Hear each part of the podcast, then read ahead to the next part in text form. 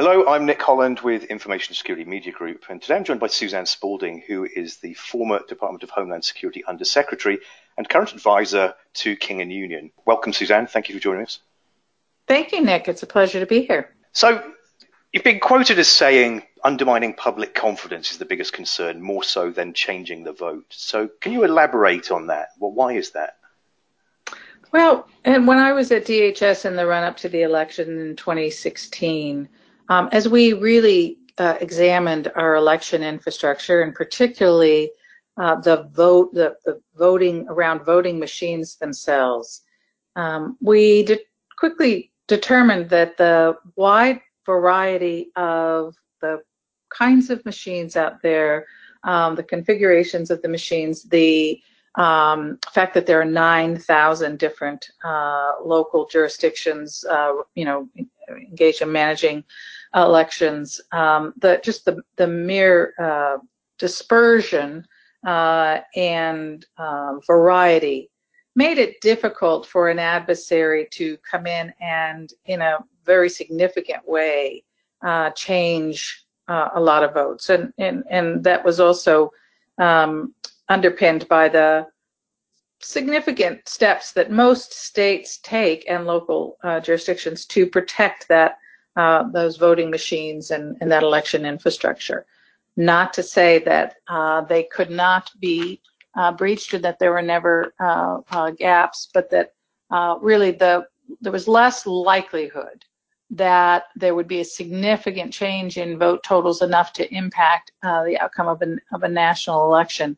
Uh, what would be much easier to accomplish and what seemed to be part, certainly at least part of the intent here, uh, would be to affect the public's confidence in the legitimacy of the outcome of the election. And, uh, and, and we base that in part on where we saw the activity occurring and what disruptions could be caused um, by that activity, and that is around voter registration databases. But I spoke recently with Barbara Simons, who literally wrote the book Broken Ballots, you know, on data being hacked in terms of the actual voting machines.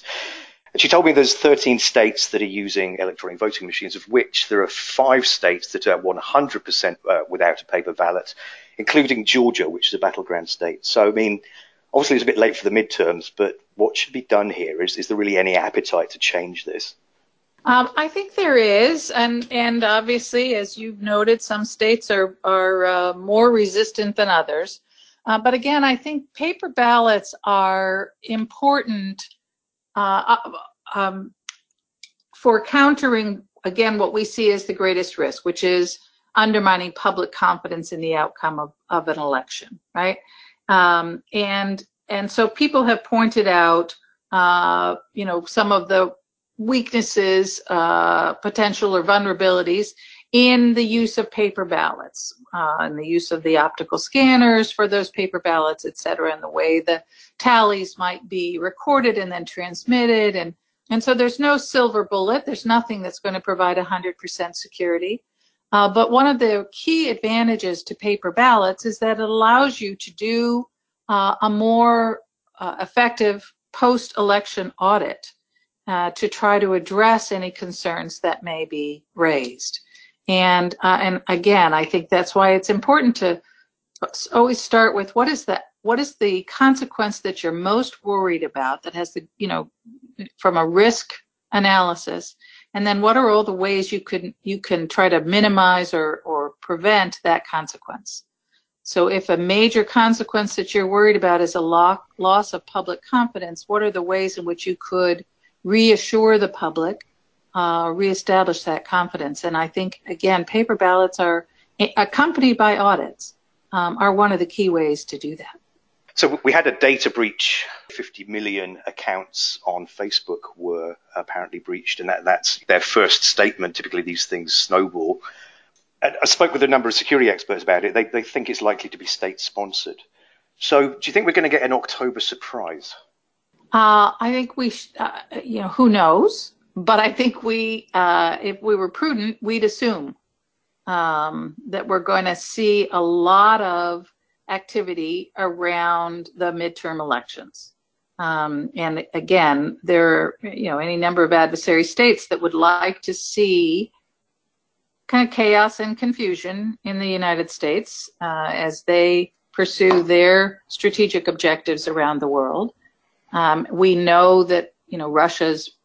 Uh, we saw what they did in 2016. We know they are still here. They never left. It's not a question of they'll be back. They they never left, uh, and they're attacking other democratic institutions as well.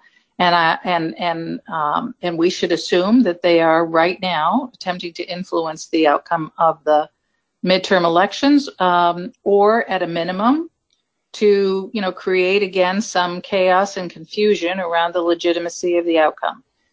Suzanne, thank you very much for joining me today. That's Suzanne Spaulding, former Department of Homeland Security Undersecretary.